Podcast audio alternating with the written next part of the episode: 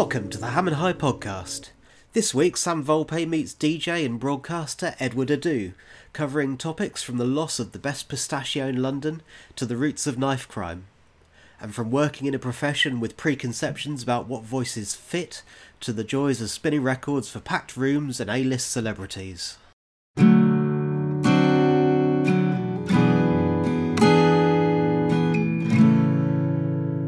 I'm Sam Volpe. I'm a senior reporter on the Ham and High, and I'm on Zoom today with Edward Adoo for the Ham and High podcast. Um, Edward's a broadcaster, a DJ, and various other things. Um, but perhaps he's best to explain precisely uh, what he does um, to everyone else first. Um, that might be a good place to start.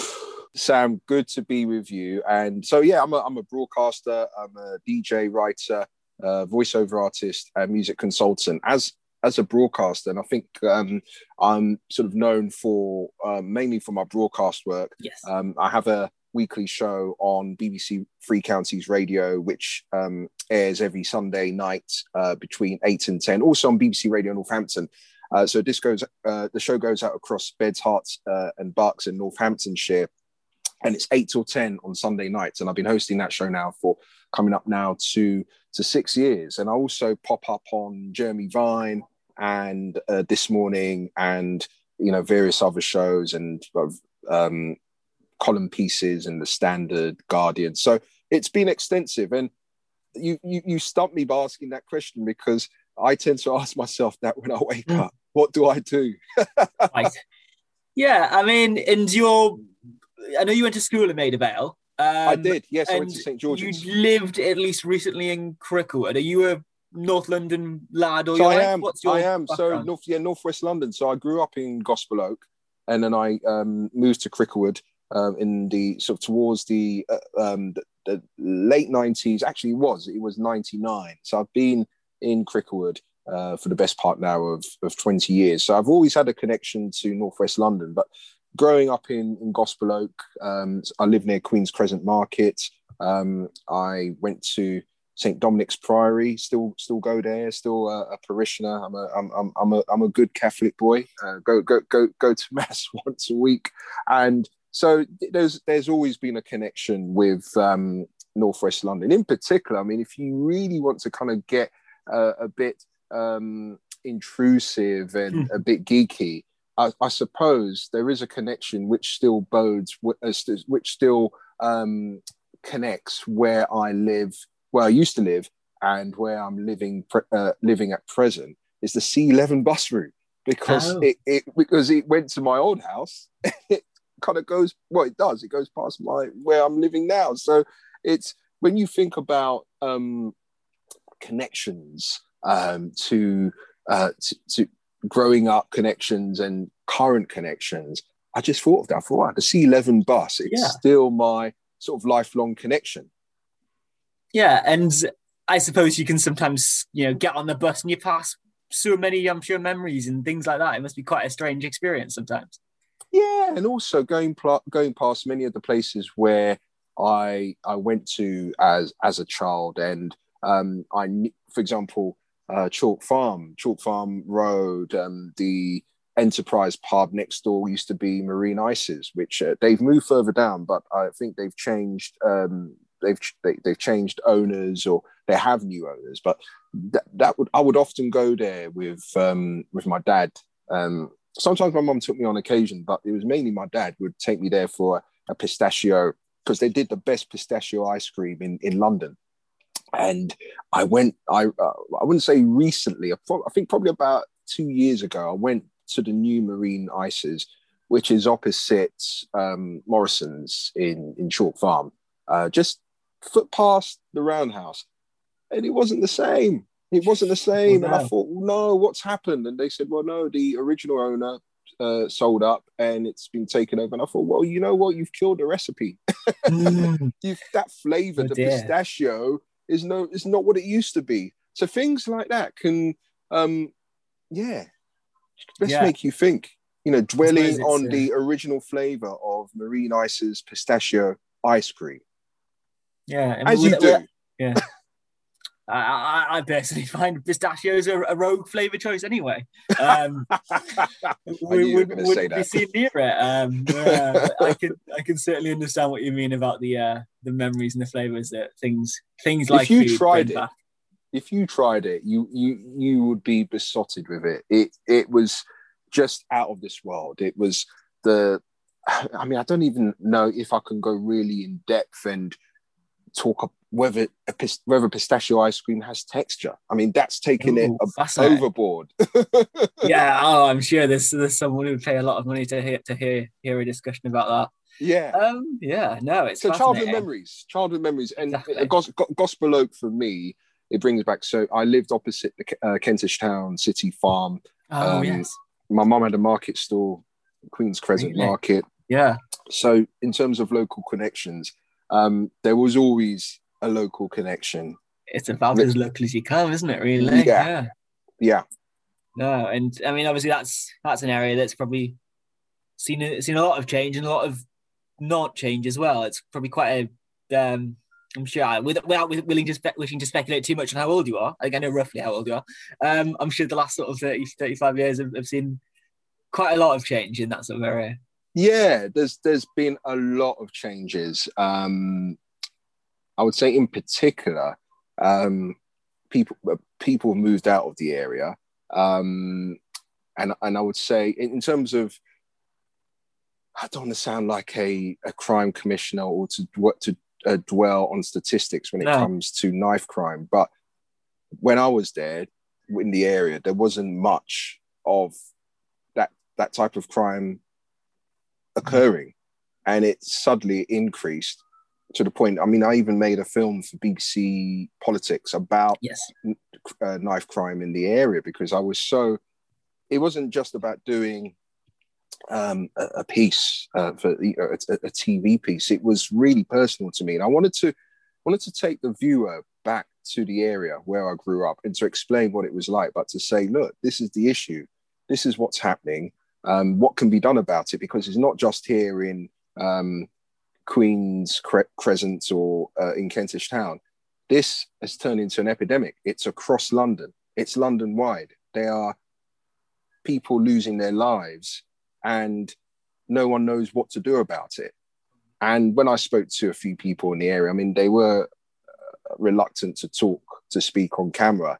Um, a lot of them were very, they just, the thing with Queen's Crescent Gospel Oak, there's certain people, certain heads in that area, of media intrusion. Yes. Um, it it just completely um, uh, they just they just don't like it. They just yeah, don't like, like it. So they just want they, they just they don't want the the media to be scrutinizing where they live and what they're all about because at the end of the day, it's hard enough for them to kind of get through uh, a, a normal day because they may be facing hardship or having to pay a bill or even just for popping along to Frank's at the end of Queen's Crescent to do their grocery shop, um, they may not have enough cash in yeah. order to, to, to, to, to cover their uh, the cost for buying the, the, the weekly shopping. But um, I'm not sure whether I was able to get an answer from the yeah. piece. It just felt I'd moved away and there were there were things happening in the area that no one could no one could fully explain as to why it was happening. But it seemed there was a, a divide amongst certain people, certain groups, um, and it made me think: Why is this happening? Yeah. What what happened in order for this? In order for this kind of in order for this to happen, it was yeah, it was very sad. It was very sad. Yeah when you say sort of the, the, the idea was in some ways to investigate what is what has happened here, do, do you think you got anywhere? Any kind of um, I wouldn't I wouldn't say um, diagnosis, but any kind of idea about what what that might be or what some of the sort of more underlying issues might be. I think you've touched on a few, um, perhaps. I think there was one thing which it was hard to kind of ascertain was the divide between certain communities. And I think there was possibly uh, a lot of people saying that there was um, a, a, a, possible divide within the Somalian community and other parts of the community which may be fueling the, the fire yeah. regarding uh, knife crime. And I wanted to find out why, you know, so why why why are people singling singling out Somalians yeah. and and, the, and certain parts of the community? Why? One thing about Queen's Crescent and Gospel Oak, it was regardless of your your your background or your status, um, it had that true working class ethic where everybody would be respected and given a chance based on your personality. And living living on a block you know in a council block for 18 years of my life in uh, on grafton road and um, the neighbors that i had were a true representation of that. And they would stick by you. And there were people who lived in my block where they were from different parts of the world. Um, yeah. from bangladesh to um, to mexico uh, south american across and it didn't it, it, wasn't you know we didn't have like a census form to say where you farm and this is this is your your your background or you yeah. Be, belong in this certain cl- class group. It wasn't like that at all. As i said it was about um, your manner your personality and your outlook on life. And i think that's what brought people together. But i think that had that suddenly changed in 20 years. And it made the area somewhat more toxic. It made people who who live in the area more more vulnerable and frightened because they, speaking to, to some people, they felt they couldn't walk down Queen's Crescent at ten o'clock at night if they wanted to pop down yeah. to the shop to buy a pint of milk. You know, I remember walking along Queen's Crescent after a night out, jumping off the 24 night bus and you know, possibly had one or two many. Yes, I'm sure we've all it done happens. back in the day. You know, it's life. We need to enjoy I, ourselves. And um, what we do for that now? No, no, exactly. Oh gosh, those days will come back. They will. Um, and sort of none the wiser, just strolling along Queen's Crescent, and there was no one in sight, and not fearing that I would be attacked or anything. But if that happened now, or say when you know we could go out and when pre-covid i don't think i would be able to walk along freely on, uh, on along queen's crescent without being stopped or harassed by yeah. someone because they were looking for um not not a victim but they basically they, they were looking for someone they, they were just looking looking for trouble in order to um in for their fix for their fix of drugs or for for money or whatever they wanted. And it's like, why? why again, the questions: why, why, why are those people doing that? Yeah, absolutely. Um, yeah, I think that's probably a, a, question people will be wrestling with for, for probably some time. Um, yeah. yeah. Why don't we talk about something slightly cheerier? Um, let's do it. let's talk about the uh, I what I find really interesting. You've obviously a, a DJ as well. Um, I am, yes, yes. I thought it'd be quite interesting, partly because of um, the fact that the music industry is, and certainly the live music industry is one of the places that COVID's really hit. Yeah. But also, um, just keen to hear about a bit about your um, time DJing. I found some old things, uh, old articles and interviews when you obviously, um, I think you did you have a residency in West Hampstead at one stage? I did, yes. So I played at it's now Alice House but originally it was Eclipse on West End Lane. So I had a, a Sunday residency there, which was great. And um, I think at the time I was mixing on turntables on on on prop on proper decks, vinyl. I think with one CD player, and I think that was the moment where I um, more or less kind of transitioned from playing on on on vinyl to uh, to CD CDJ. So basically, morphing from turntables to CD decks. Yeah. And um, playing at West Hampstead, I met so many l- great people, in particular, um, Melissa and Wayne, who they used to come and see me play regularly. They live down the road. They, um, and a, a, lovely American couple who I didn't know at the time, they worked for yeah. CNN. Oh, and wow. um, they used to come and see me, and they became um, like obsessed with some of the tunes that I played, and I was just really in awe of their energy and their enthusiasm about the music.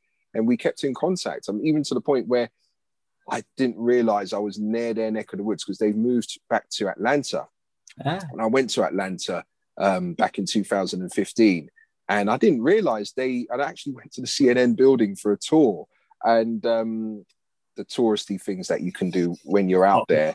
And they saw they saw one of the photos on Facebook and they were gutted. They said, "Oh, you came to our part of town and you didn't hit us up. You didn't let us know." And I thought, "No, I said I didn't know you were in Atlanta." But no, um, Eclipse was was was a great place, and um, yeah, met so many met so many people, um, and DJing for me, London, DJing in London has been it's been an honor, it's been a privilege.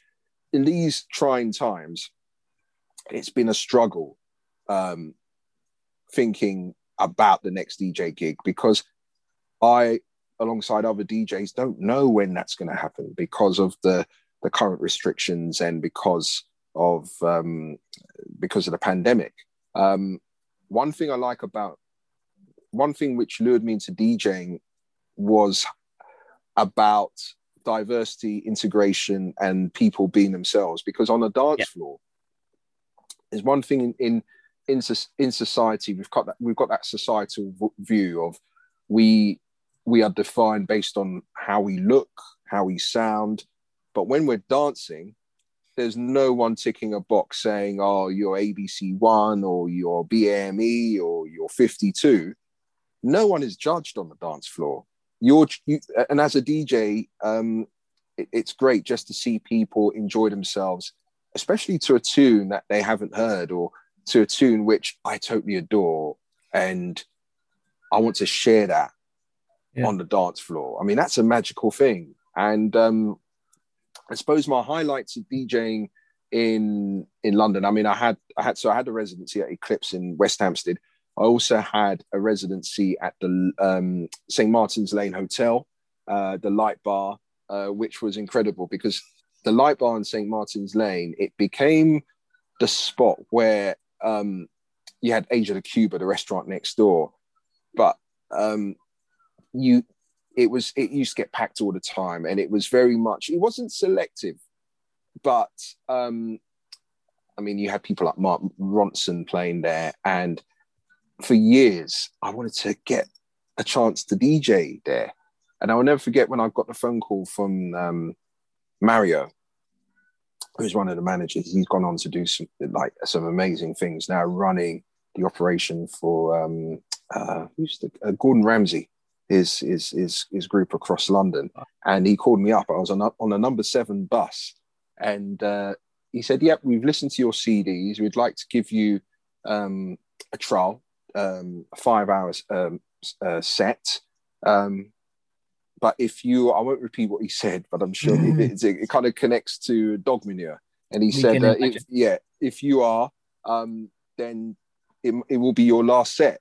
So the pressure and I Juno Records. Juno Records have got a base in, in Camden. I won't mention yeah. where they are just in case people, because I think it's a mail order. So I, have known the guys there for years. So I called them and said, "Look, I've got a set," and I think I must have spent about like 150 pounds on.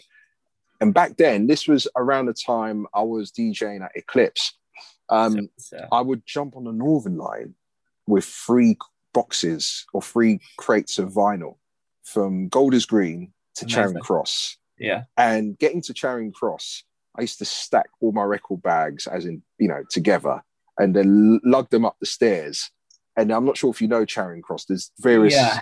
sort of exits. So the exit where, which is near Charing Cross police station, it's the one that kind of takes you around the back of the Strand and onto yes. St. Martin's Lane. Um, like the the exit there, the, um, it's like very, it's it's deep. Like there must be about what at least what 50, I don't know, 60, 60 steps or whatever. If you've got three record bags, that can do your back in. So I would do that. I mean, literally getting off off the tube, steps, escalator, escalator to the exit, to street level, then walking around a, a corner with my bags. By the time I got to the light bar, I was exhausted. That would probably be around 9.15, 9.30. So I'm like out of breath, panting, going, oh gosh, I've got a five hour set to do. And then the easiest part of the evening was getting a cab home. ah, well, I can imagine. Oh, but I enjoyed it. I enjoyed it. I, I, there was one evening where I um, there was only five. I think it was a quiet Thursday evening, and there was only five people at the bar. And I remember saying to Mario, "Is it possible I can just finish? You know, knock off early for the night? Because if there's, you know, just put there, they've got like an in-house system, so they can pipe the music through for, uh, you know, for people drinking in the bar." And he said, "No, Ed, you can't." I said, "But Mario, there's only five people there. Please." He said, "Listen, those five people are, they spent a lot of money. They they they spent a couple of uh, uh, they spent about a grand and a bit on on on whiskey. I said, Mario, why are you obsessed about these people? It's Ed. It's Brandon Flowers from the Killers. Right. Okay. So you play until they leave, which I did. So I played like some old school soul and some rare groove and classic hip hop and he was nodding away and he was like, Yeah, I'm digging that. And that was it. And I was like, Okay, cool. You know, little private set with uh, with the killers. Yeah, well, um, St. Martin's Lane Hotel. Cool. it's a claim. That is uh yeah. Um, no, are you are you still pre um pre pandemic? You're still fitting in DJ sets around everything else then? Uh yeah. I mean, oh everything was going well until until March. I mean, I had one gig during lockdown, or as in in between lockdown. Um, yeah. In Oct- I think it was I think it was before the lockdown in November. It was at a pub in um, Catford, a Ninth Life, and everybody was there, COVID secured. I was sat down and uh, had my mask on. Got to be honest, it was a very you know the Ninth Life. I have to big them up for for, for booking me and yeah. to get me there, but it was just weird because I'm used to people getting up and dancing, and everyone was just sat down. I mean, there were there were, there were two ladies who got up, and I think I played like um, a Balearic house record, and then they just jumped up and started putting their hands in the air, and the security guard said, "Look, you've got to calm down. Of course, we have to throw you out." And uh, so it, it, reminded me of. Um, it took me back to a set that I did back in the day for Film Four uh, film for summer screen at Somerset House, where yes, it wasn't so much, it wasn't about people dancing. It was about setting the soundtrack, playing the right tunes, and getting people in in the mood, gets getting that vibe alive. And I think in these challenging times, if you are DJing in that environment, I think you need to program yourself to be aware of the conscious of the environment and try in, in, in a sense think of people dancing yeah. and to create that atmosphere but not letting the situation and the pandemic um, drown your energy whilst you're trying to to create that vibe with the set. Yeah if that, and, if that makes any sense. Oh i think so. I think it's um it's a strange situation isn't it when you we can't quite can't quite do anything that you des- desperately want to do. So I suppose you're very, very much looking forward to getting that all uh, when we I can't wait. I yeah. so festivals, I mean, Standon Calling in Hertfordshire, um, also the Arts Club in um, in Mayfair. The sad facts about the pandemic, um, the hospital club in Covent Garden is no is no longer. Yeah. Which and I had a I the Martini Lounge. Uh, the, the, the place was just, it was fascinating. It was a brilliant creative hub um, in the middle of Covent Garden. And um, it's just, it's really sad that it's, it's, yeah. the building's still there, but in terms of the club, it's, it's, it's done. It's not, yeah. it's not there anymore.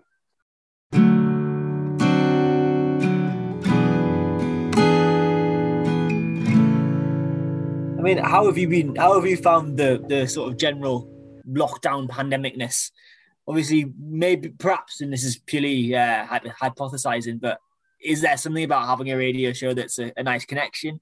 Um, and just you know, yeah, no, you're the the radio. My my radio show has kept me sane through this, and through lockdown, as we've all been told to stay at home for the right reasons. Um, only go out for essential journey, shopping, walk your exactly. your your one hour walk, or if you're an essential worker. So somehow, I've been classed as an essential worker, being able to go in to do the radio show uh, as as a as as a broadcaster, which um, to me, essential workers are NHS healthcare okay. workers, without shadow of a doubt. Um, so I would never, even though we are, you know, I'm classed as an essential worker to get into work. Yeah. Those are the true champions, the people in the front line. You know, my my mum works in the front line. My mum is a, is a carer. Oh, wow. wow. So you know, mum looking after vulnerable people, and um, you know, sometimes it's a bit it's a bit scary. You, you I always I'm always on the phone to mum. Mum, be safe. You know, hope everything's all right. But mum hasn't had a holiday since the yeah, pandemic started, tough. and she's been on it. But I think what what I draw from that by what mum is doing is her energy and her dedication to um, to her clients. She treats all of her clients as friends. I mean, even when she's recently she hasn't been at work. I said, Mum, are you okay? Yeah, yeah, yeah, I'm fine. I said, but you're you're not working today. No, I'm off okay, but you're calling your client to ask them about their dinner and whether they've taken their tablets. Yeah, because I want to make sure that they're okay. I'm like, wow. That's amazing. Like, no questions asked. No more further questions, mum. That's it's enough. Pretty inspiring. You know, it's inspiring. I think I draw a lot from that. And yeah.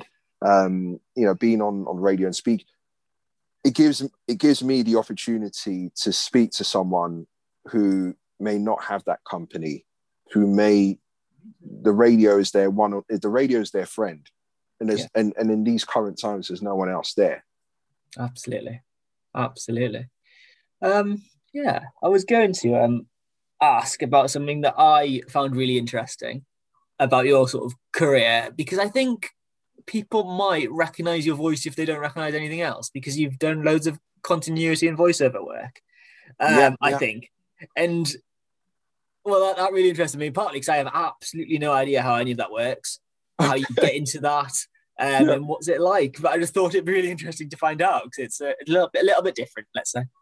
No, yeah, no, I've always been fascinated about uh, doing voiceovers, and I used to hear Lisa I'Anson, who um, she still is the queen of, of, of the voiceover game, in my opinion, and also Pete Tong and Trevor Nelson. They used course, to yeah. often voice uh, album and single promos.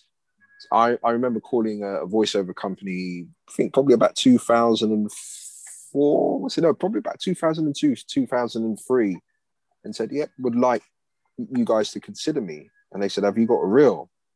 No, what, what, what's a show reel? They said, Well, you need examples of your work. So I said, but I don't have any. And they said, well, until you get examples of your work, we can't make a decision and we can't take you on. They were very polite about it. So um, so I thought, gosh, how am I going to do this? So I thought, here's a plan. Let's make some examples. So not kind of fake adverts, but some examples demonstrating the tone of my voice.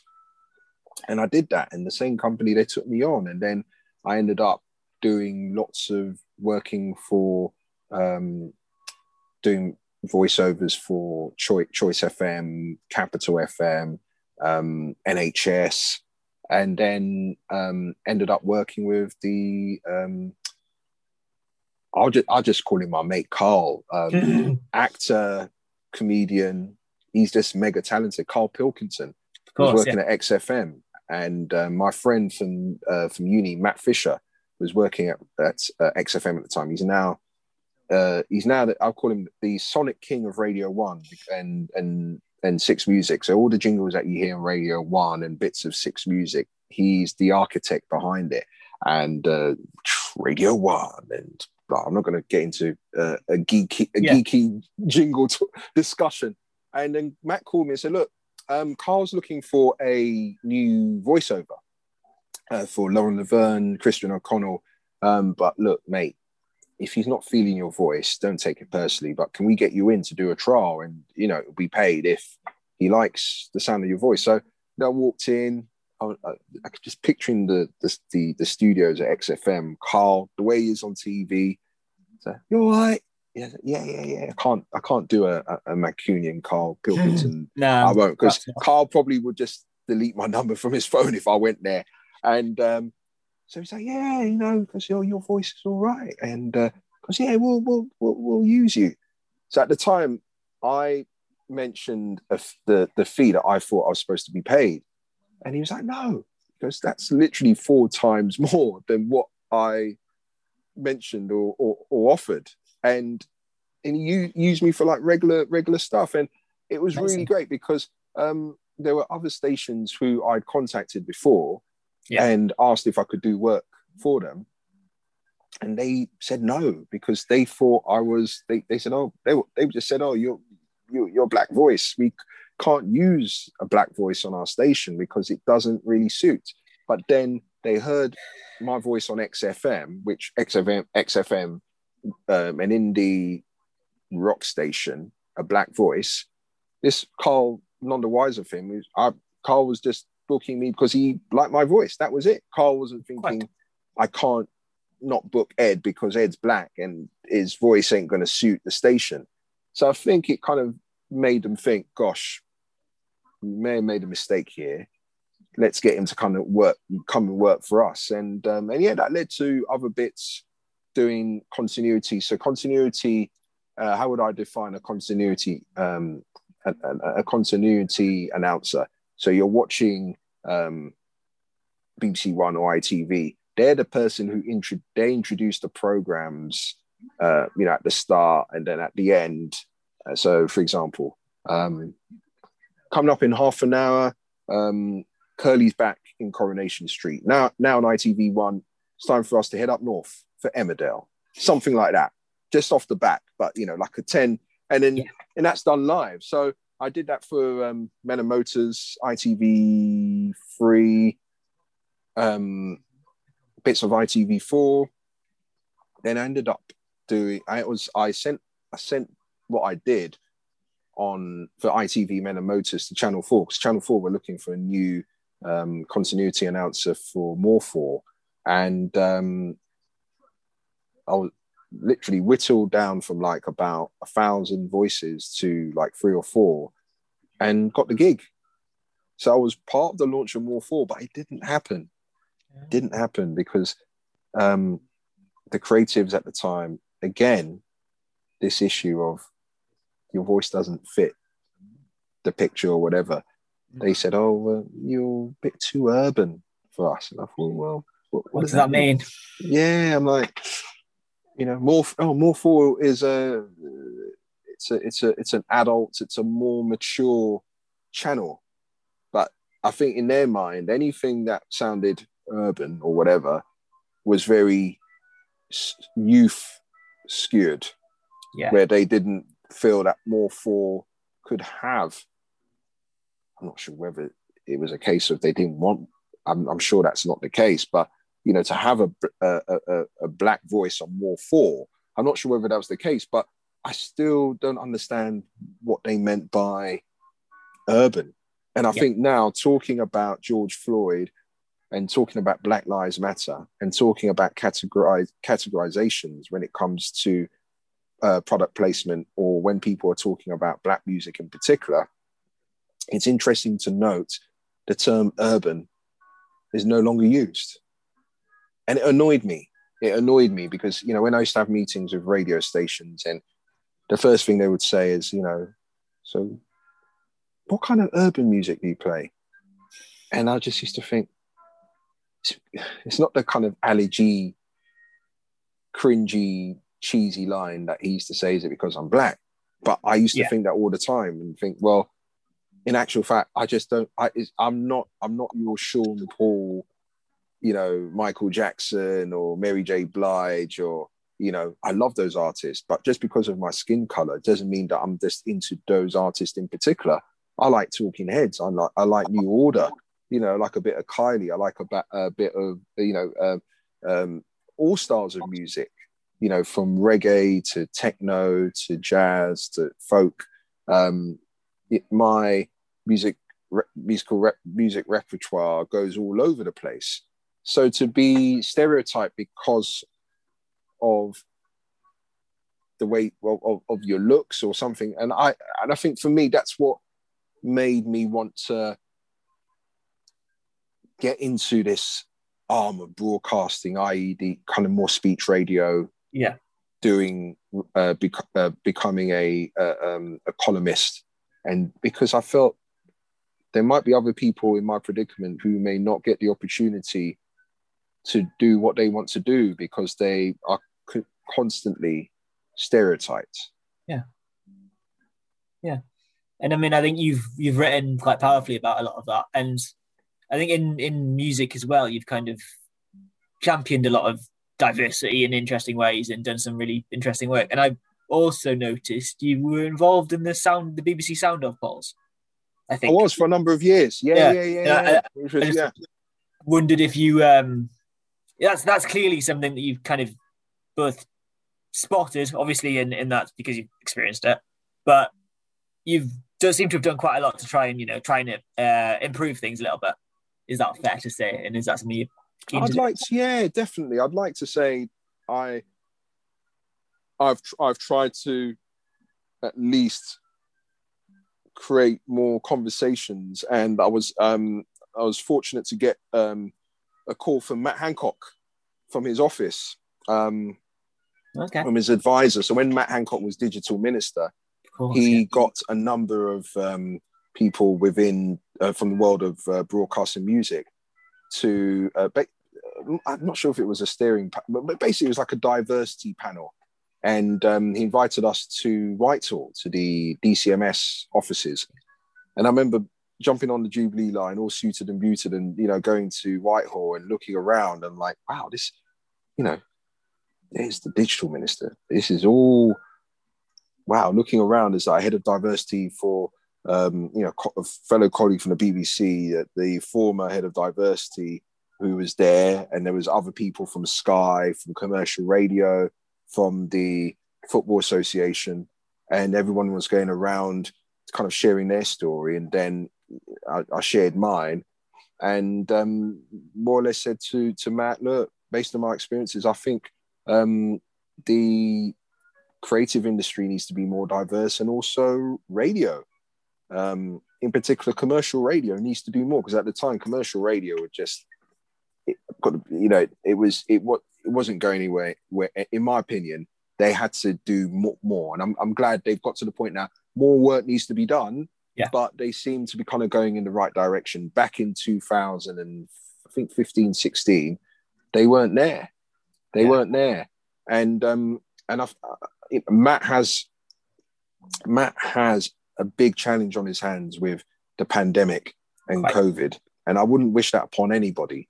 And I, I and I always say to people, you know, no one should be judged because at the end of the day, if that was his counterpart the the shadow health secretary, he would be in the same predicament. So people should not get their claws out and say, based on their political allegiance, this is the fault of one political party. When you're dealing with a pandemic, you just don't know what's around the corner. And as a digital minister, Matt was pretty, pretty on the ball with a, a, great team behind him who managed to stamp out the Form 696. Oh. Uh, and I mean, he managed to get Sadiq Khan to to to overrule to, to, to scrap it basically.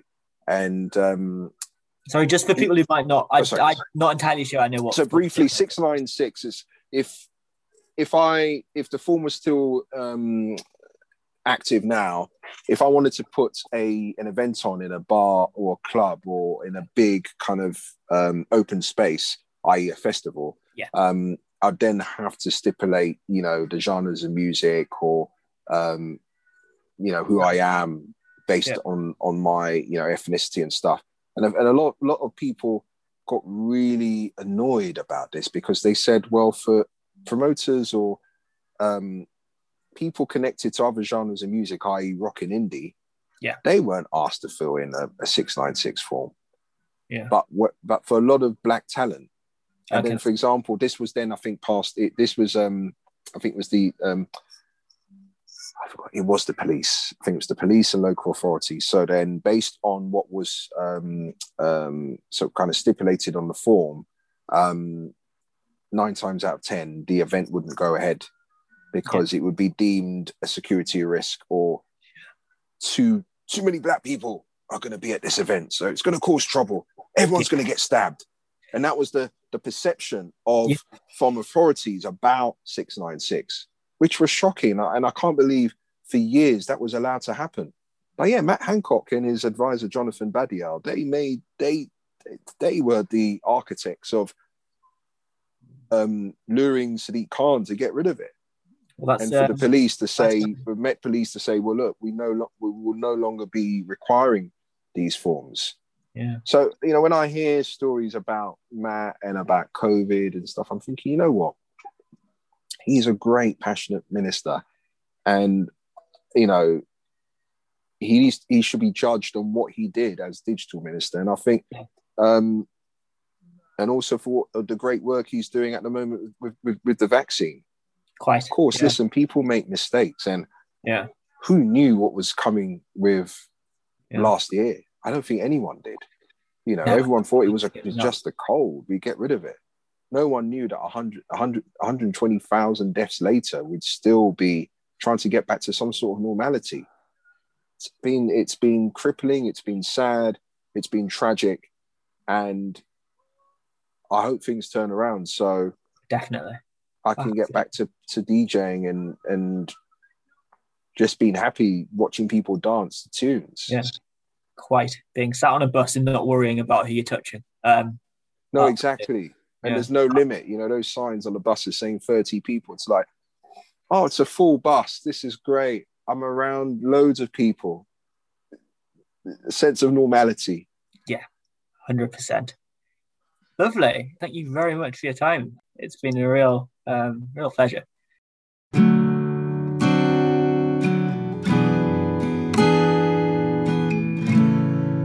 So, thanks so much to Edward for joining us. Don't forget to hit subscribe, and we'll be back again next week.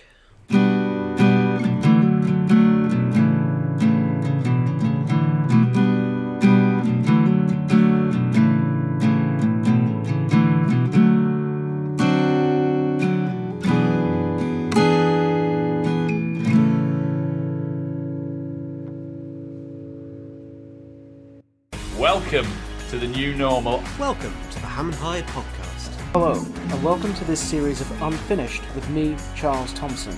From true crime to football, politics to folklore, for more great podcasts from Archant, head to audioboom.com forward slash channel forward slash Archant.